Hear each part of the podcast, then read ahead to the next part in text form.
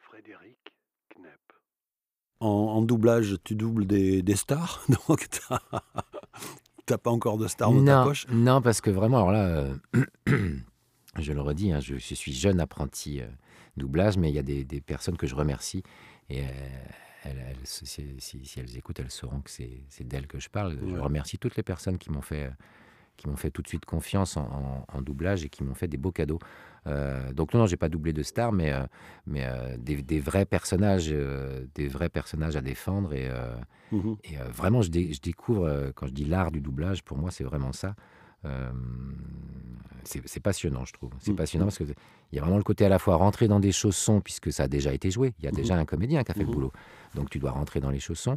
Euh, bon, la contrainte technique, une fois que tu en as bouffé, ça c'est comme, euh, je reprends l'exemple du sportif, hein, les gestes techniques, une fois qu'ils sont intégrés, ils sont intégrés, il faut en bouffer. Mm. Et après, c'est dans ce... Moi, je suis un comédien, le cadre me rassure.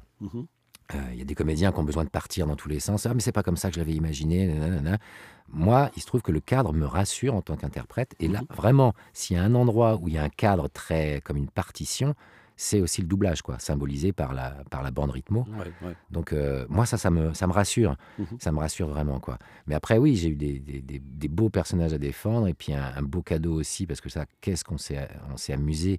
Euh, j'ai fait un méchant dans une série de, dessins animés pour, euh, pour YouTube, qui était produite par YouTube. Mhm.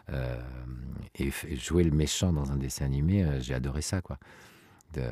là, pour le coup, c'est c'est à la fois technique, mais en même temps, c'est très ludique. L'animation, ça permet une, il y a une plus grande liberté par rapport à l'exigence de que ça colle par rapport au mouvement des lèvres. On peut donner le titre ou pas? Ah bah oui, c'était c'était dans c'était dans le euh, c'est le matin donc euh, King c'était Kings of Atlantis.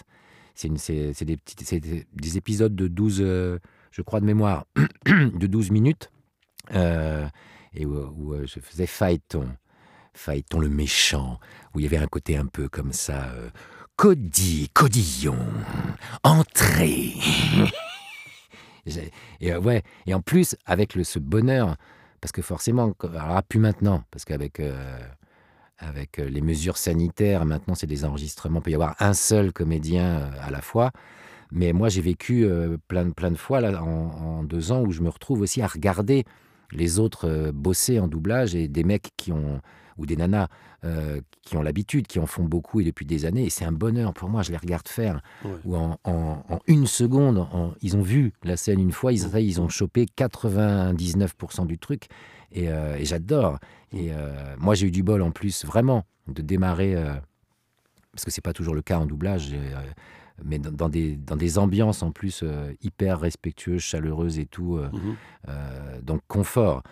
Euh, à la fois respectueux, jouant ensemble, euh, et puis ce plaisir que j'avais à les, à les regarder. Tous les, moi, je, quand c'est pas, quand je passe pas et que je, ben, c'est plus le cas maintenant, mais quand je passe pas et que c'est les autres qui sont à la barre, euh, j'adorais les, regarder faire, comment, comment le corps bouge, comment ils font, etc. Et c'est, c'est, passionnant. Tu sais qu'il y a, il y a, y a des écoles au, Japon de doublage?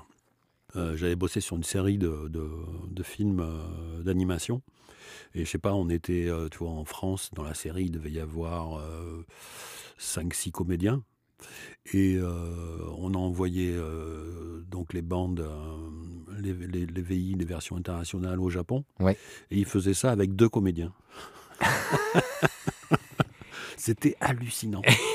c'est des écoles où en 3-4 ans, ils apprennent vraiment à faire. Euh, bon, c'est le, pays du manga, tu vois. Donc mm. il y a beaucoup, beaucoup de, travail pour les comédiens euh, là-dedans. Ouais. Et donc ils apprennent à faire chacun un maximum de voix, quoi. Ouais, c'est ça. Mais vraiment, ils, les tiennent, tu vois.